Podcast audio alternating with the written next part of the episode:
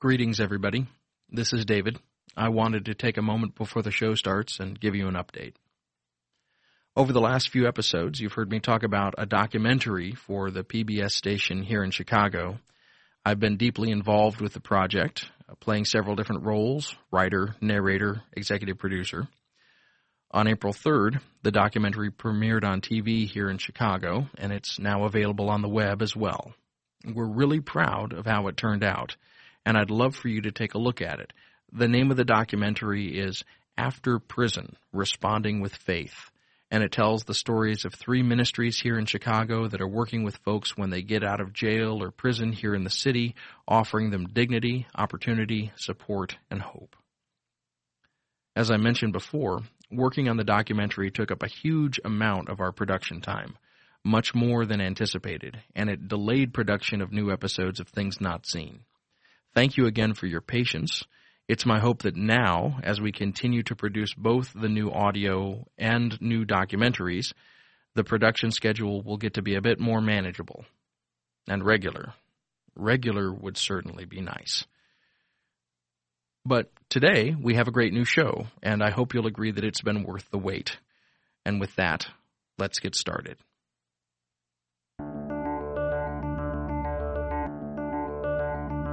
From the studios of WBEZ in Chicago, Illinois, I'm David Dault with Things Not Seen.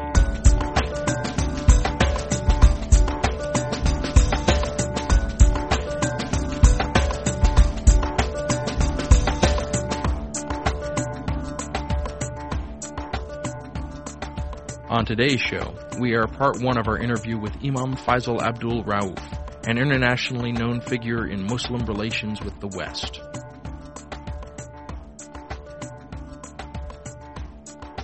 Later on the broadcast, Katie Scroggin reviews Mark Sundeen's book, The Man Who Quit Money.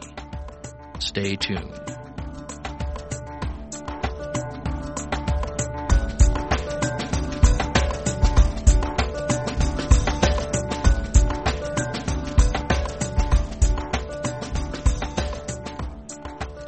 This is Things Not Seen. I'm David Dault.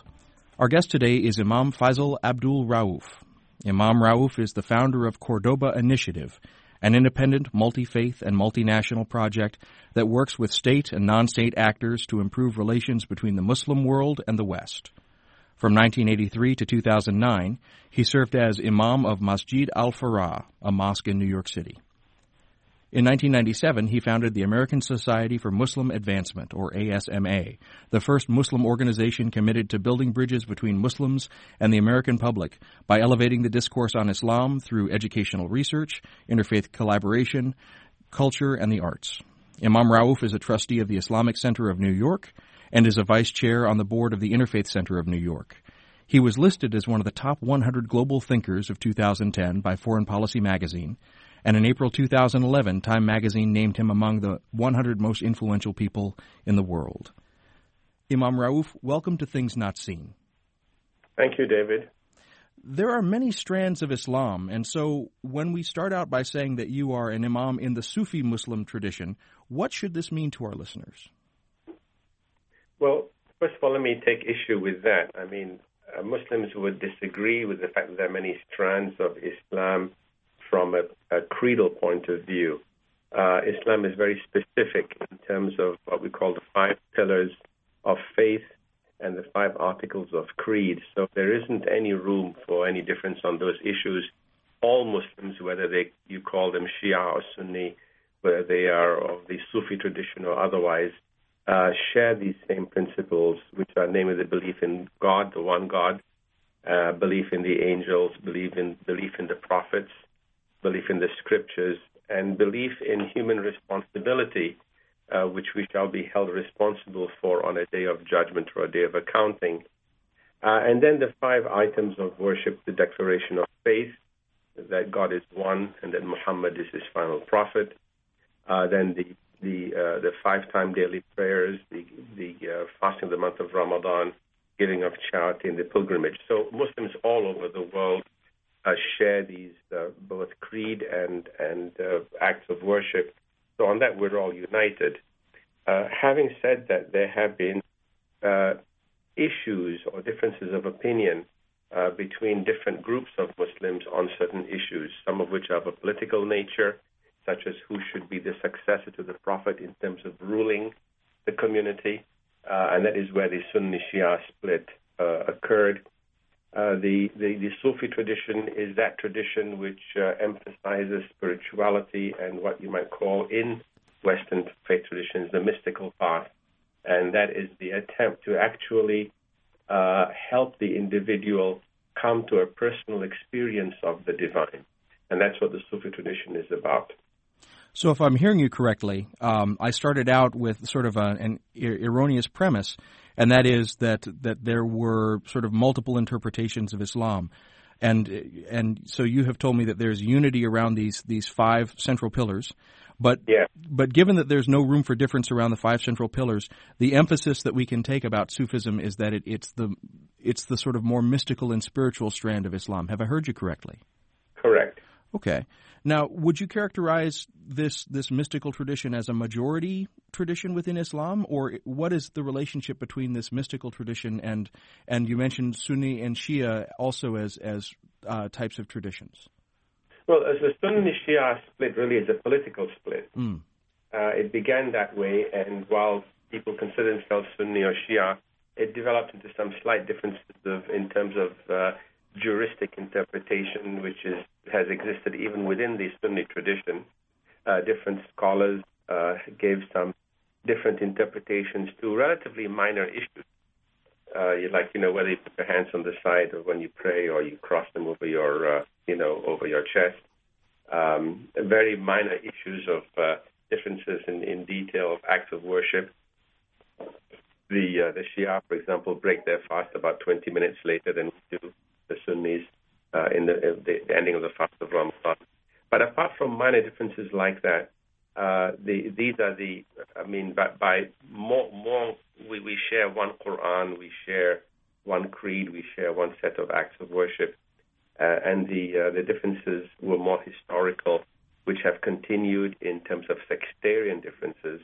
Uh, but from a purely religious point of view, the differences are not as substantial as let's say, differences between, um, let's say, uh, uh, Catholicism and Protestantism, where there is, um, you know, uh, more differences that manifest at the religious level, such as the role of the clergy and so forth.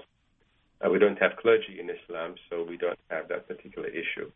Uh, but the spiritual point of view is something which exists across the board. There are Sunnis and Shias who are Sufis, and Sufism is um, a little bit analogous, not exactly the same, but analogous to the different, let's say, um, uh, groups of um, monks in, in, in Christianity, the Dominicans, the Franciscans, all of whom, let's say, may be Catholic, but uh, but you know, different uh, different spiritual individuals or different individuals who founded these uh, brotherhoods of faith and community to to focus on deepening their their commitment to faith and commitment to sacrifice and commitment to contributing to the community. So analogously, you have had different charismatic individuals throughout Islamic history who founded such uh, schools of Sufism, as you might call them.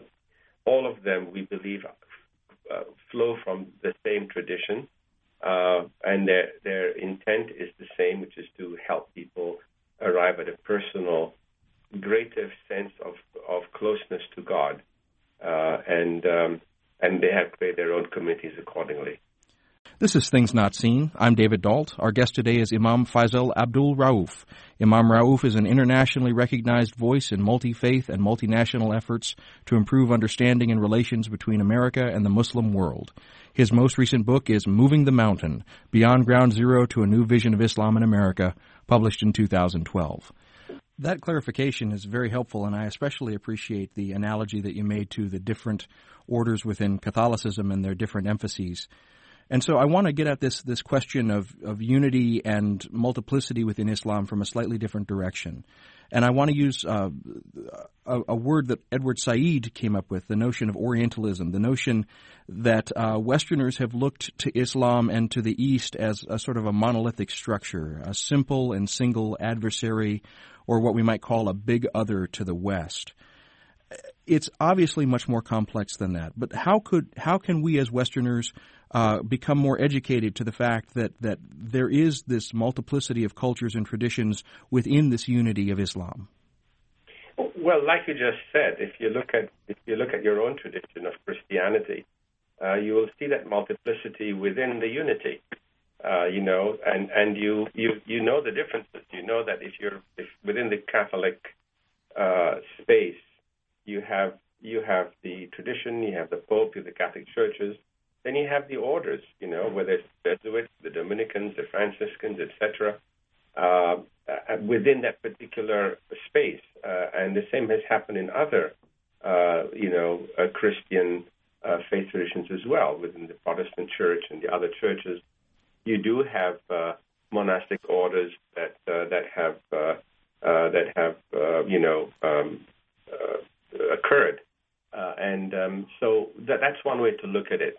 And and traditionally, Muslims didn't think of themselves as Muslims. I mean, we are we are Muslims, but we didn't look at ourselves that way. It's actually the West that has made us look at ourselves through the prism of Islam and has forced us to actually use that uh, that name and that nomenclature. In fact, one of the themes that I very often give in my lectures is that until a couple of centuries, until let's say 150 years ago or so, our ancestors didn't think of themselves as Muslims in the way we think today.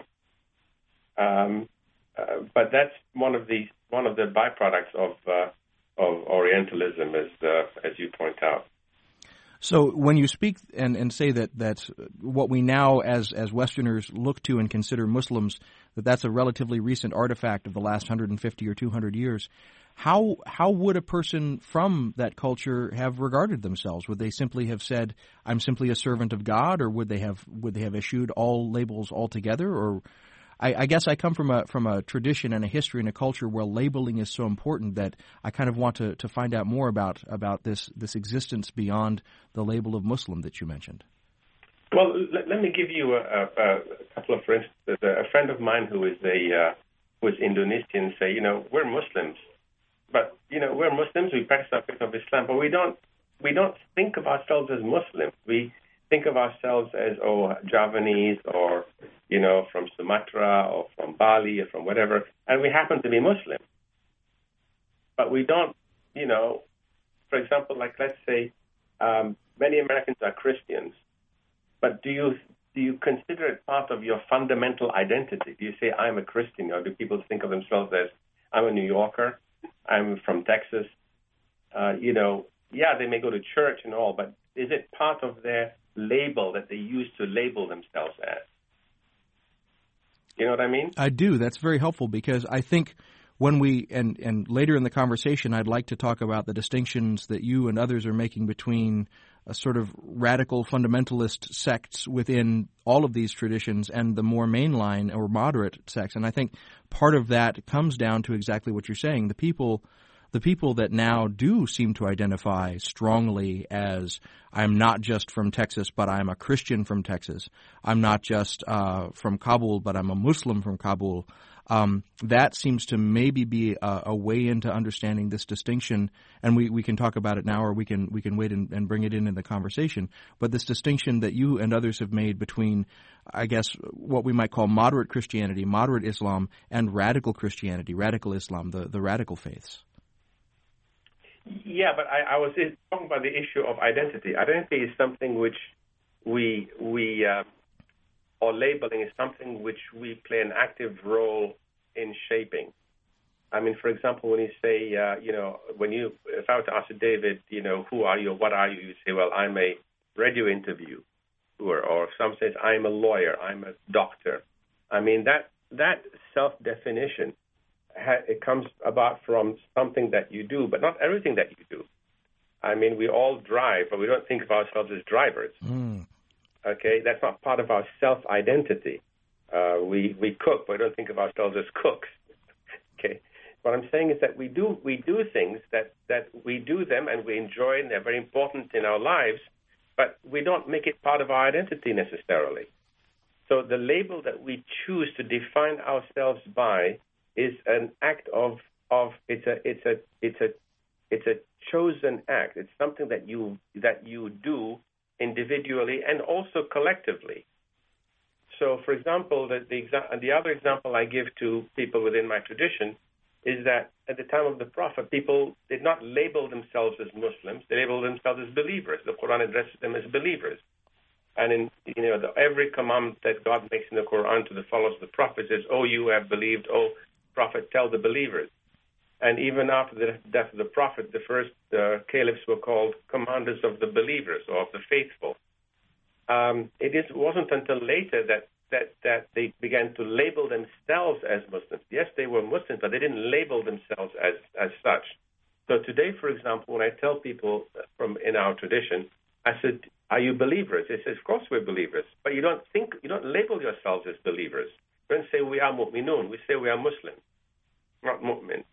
So the the label is is is, the, is what I'm talking about right now, and, that doesn't mean that you don't do or don't practice that, but you don't use that as your label, or what do you use as your label? But having said that, the choice of labeling actually plays a role on how you see yourself. This is Things Not Seen. I'm David Dault.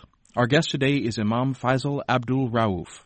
Imam Rauf is an internationally recognized voice in multi faith and multinational efforts to improve understanding and relations between America and the Muslim world.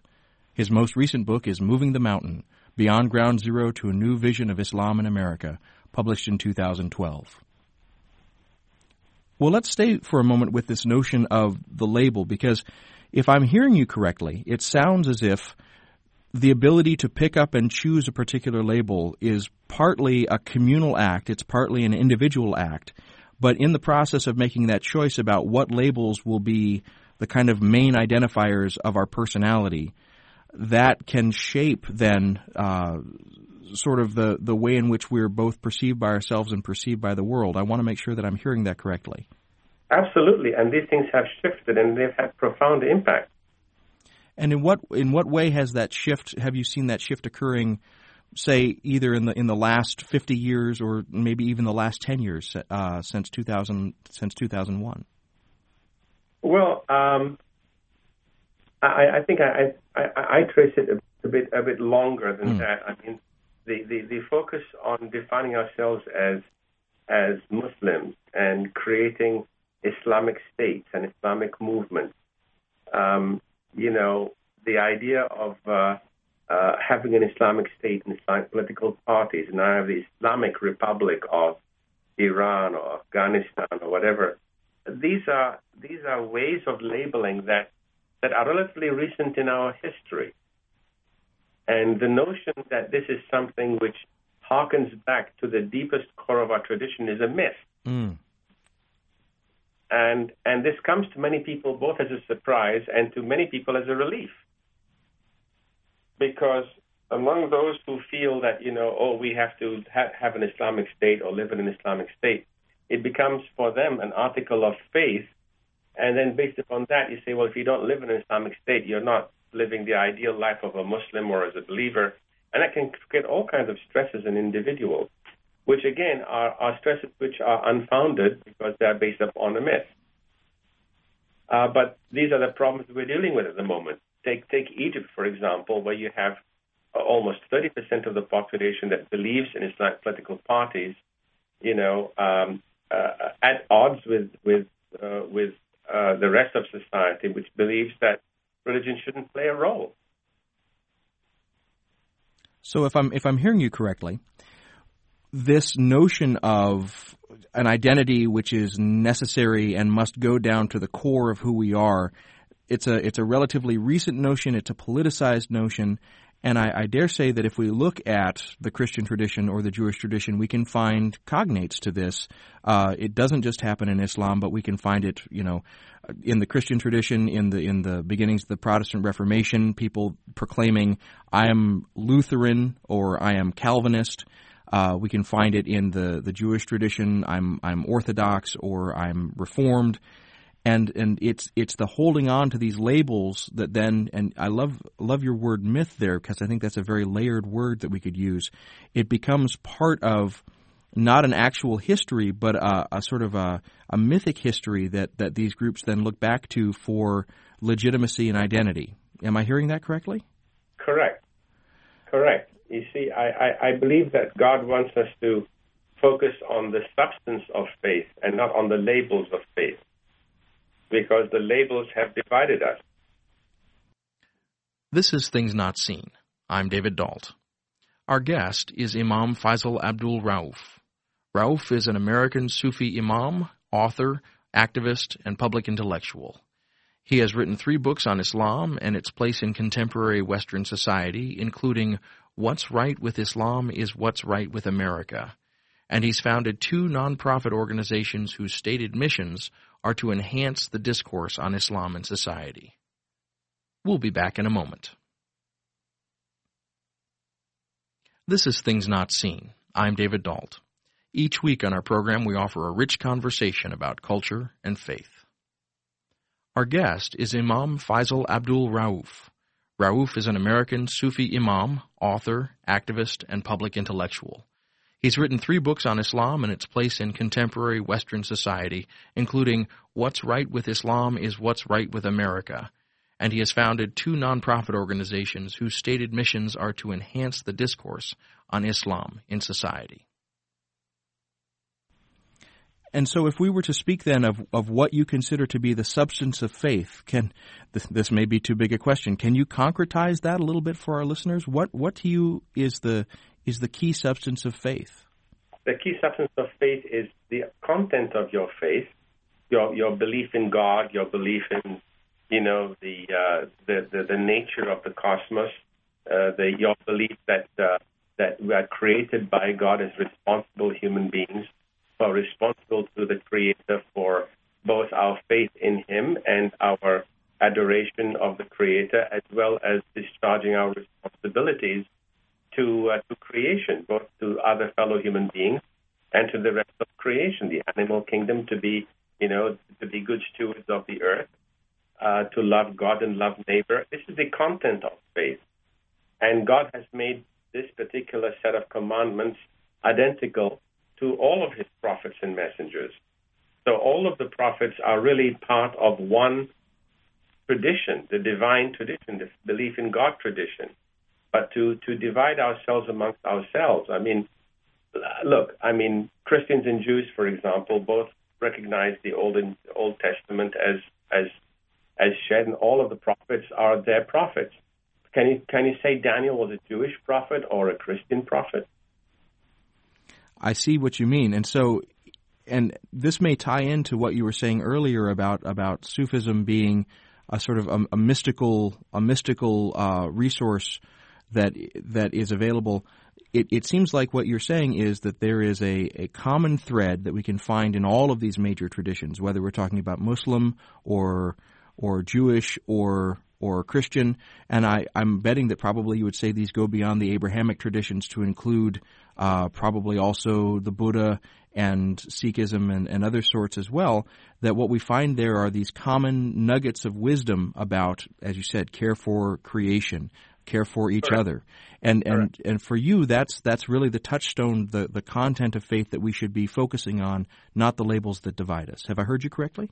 Absolutely. I mean, the Quran is, it says just that, that, just that. It says God says that He has sent a prophet to every community all over the world, and the message is the same.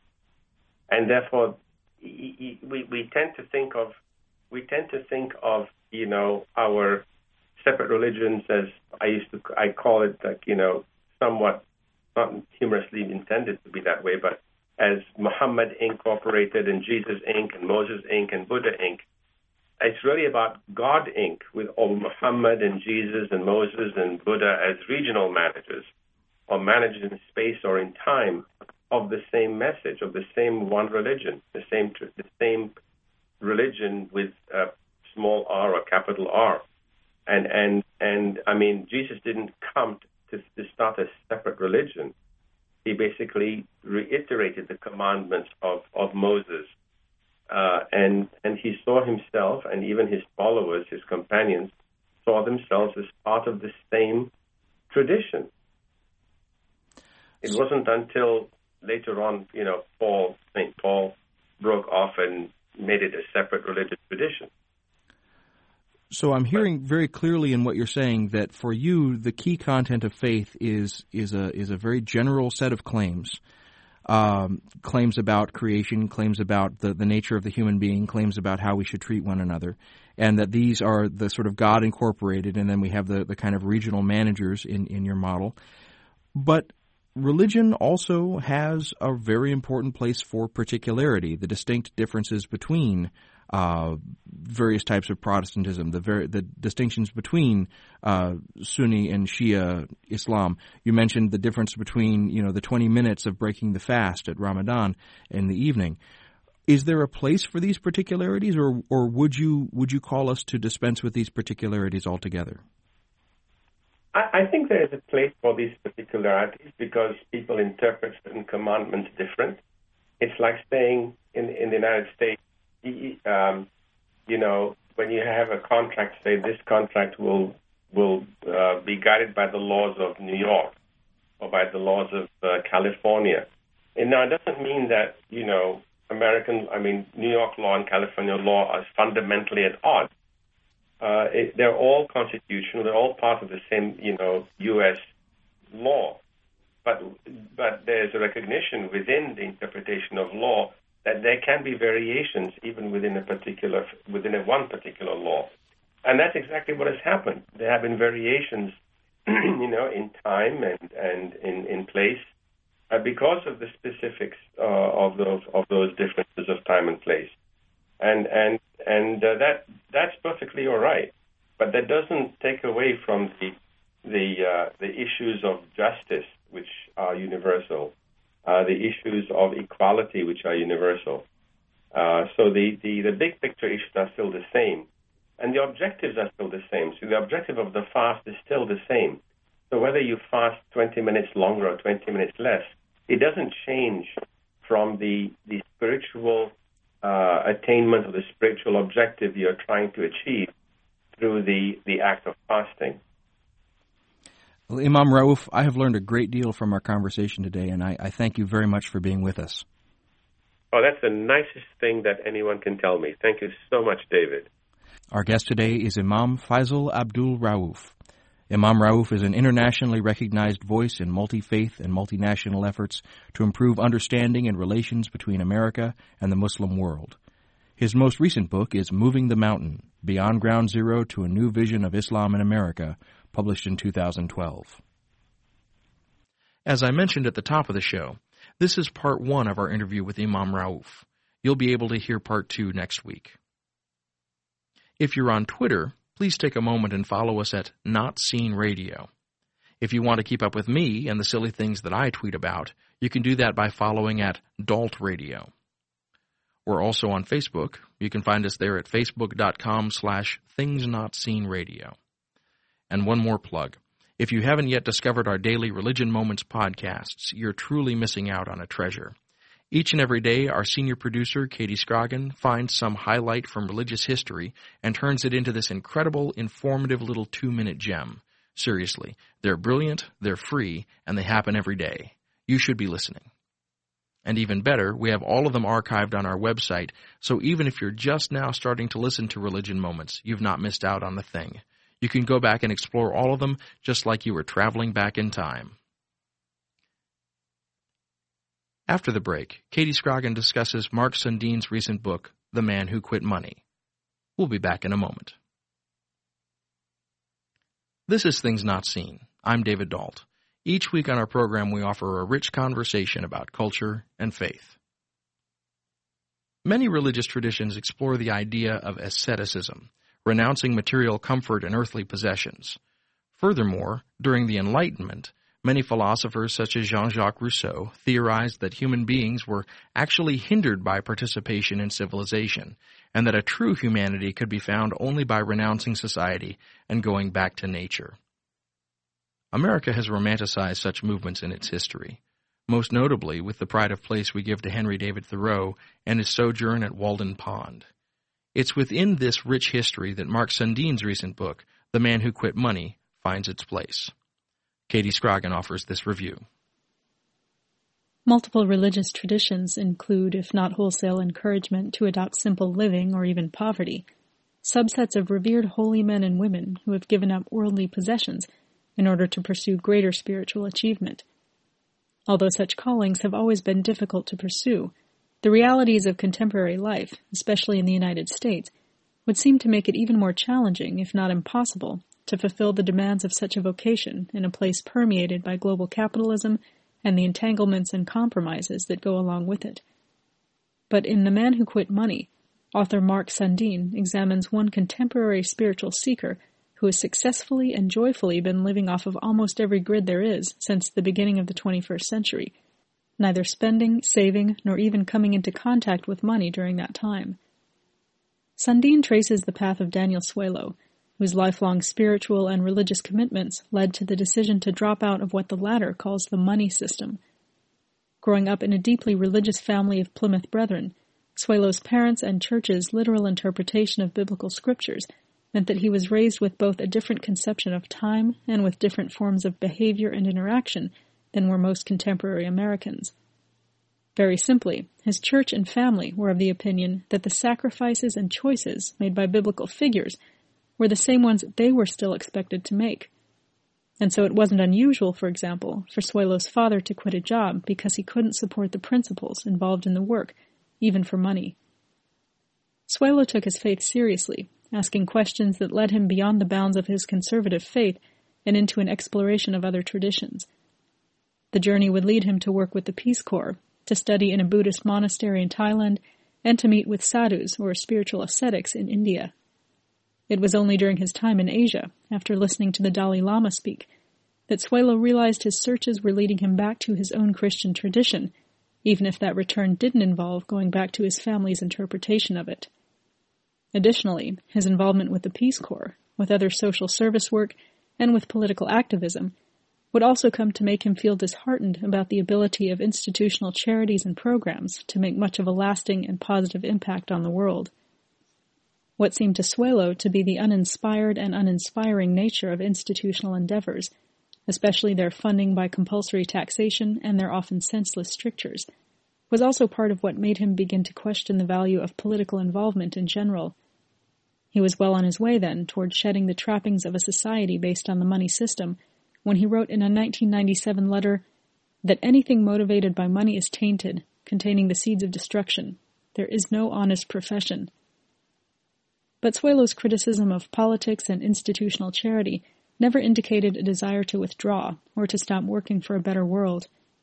On the contrary, Suelo's departure from the money system and his consequent move to a cave in Utah only heightened his stress on how very interconnected and, quote, necessarily social living beings are. In fact, Suelo abandoned his sojourn in Asia because, as he says, what good would it do for me to be a sadhu in India? A real test of faith would be to go back to one of the most materialistic, money-worshipping countries on earth and be a sadhu there. For Suelo, this asceticism necessarily entails interaction with the world, as evidenced not only by his hosting anyone who wants to learn from him. His involvement is also apparent in his blog, written on public library computers, in the relationships he maintains through his writing, and in his volunteer work with and involvement in free meal programs and community gardening initiatives. Even so, Suelo's form of outreach isn't without its critics. His blog essentially exists thanks to taxes. Much of his food comes from restaurant and grocery dumpsters, and many of his clothes are thrift store throwaways. Detractors have pointed out that his self-maintenance is a form of mooching off those who have spent their money on the things he uses. Suelo responds to the argument about food and clothing by pointing out that his scavenging cuts down on waste destined for the landfill, and understanding that his library usage is tantamount to using taxes others have paid almost caused him to give up his blog until he recognized the impossibility of, quote, achieving absolute purity, which would involve, for example, declining to use taxpayer funded roads. For Suelo, the emphasis is on, quote, giving freely and accepting that which is freely given by others. The money system not only disallows such a practice, it also essentially outlaws applying Jesus' teachings, and so part of Suelo's acceptance of being a sadhu in his own country and within his own tradition involves pointing out the inconsistencies of professed Christians' lifestyles, acting, as he says, as a missionary to the Christians because they don't believe their own religion. As for the book itself, one of its merits as a book is the support Sundeen demonstrates for his subject, while avoiding both unbridled celebration and the quiet sarcasm that may come from profiling uniquely earnest and dedicated people. By including analyses of the emotions Suelo's friendship has sparked in him, the author moves past simple exclamations of the difficulties involved in adopting Suelo's lifestyle and offers the reader a safe place to feel both awe at the man's existence and to admit to one's own discomfort with, and maybe even indignation at, what one is reading. As Sundeen remarks about his first sight of Suelo's teeth, I should not be forced to look at such a sorry mouth. The sight made me ashamed, as if he had accused me directly. My shame made me mad. How dare he sit in judgment of me? It's the mark of a good author and person that Sundeen cares enough to go deeply into something that elicits such discomfort that he allows what he finds to transform that disquiet into understanding, and that he refrains from crusading for or imitatively adopting this lifestyle as his own, out of an effort to appear noble to himself or to others. Suelo and Sundeen do call us to recognize our role not only in environmental destruction, materialism, and waste, but also in the failure to live up to our own dignity and to treat each other and the world with that same respect. But it's a call replete with compassion and with understanding of the real challenges of living outside the status quo, a call which, if we take it seriously, might also result in our own more mindful approach to the ways of the world. Katie Scroggin is an independent translator. She lives in Texas. She reviewed The Man Who Quit Money by Mark Sundeen. Things Not Seen is a production of Sandberg Media, LLC. Today's show was recorded at WBEZ's Studio 7 at their Navy Pier studios here in Chicago. WBEZ is not responsible for the content of this program. Additional production for this week took place in Fredericksburg, Texas, and at our studios here in the Chicago Loop. Our theme music is composed by Gene Kija. Mary Gaffney engineered the show, and the show was edited by Kim Tron. Our staff includes Travis Abels, David J. Dunn, and Alexander Badenoch. Katie Scroggin is our senior producer. You can follow us on Twitter at Not Seen Radio. Visit us on Facebook and like our page to receive regular updates about the show and find out more about upcoming guests. That's at facebook.com slash things not seen radio. And you can sign up for the free podcast, listen to old shows, send us an email, and hear extra audio from our guests if you visit us on the web at thingsnotseenradio.com. I'm David Dault, and we'll be back next week with more conversations about culture and faith. Please join us.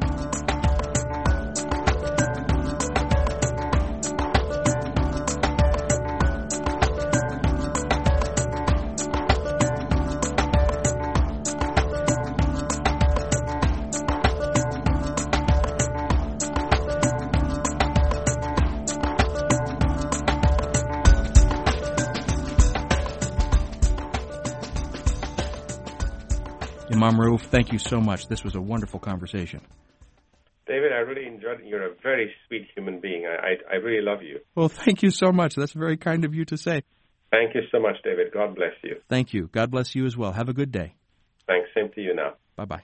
Bye bye.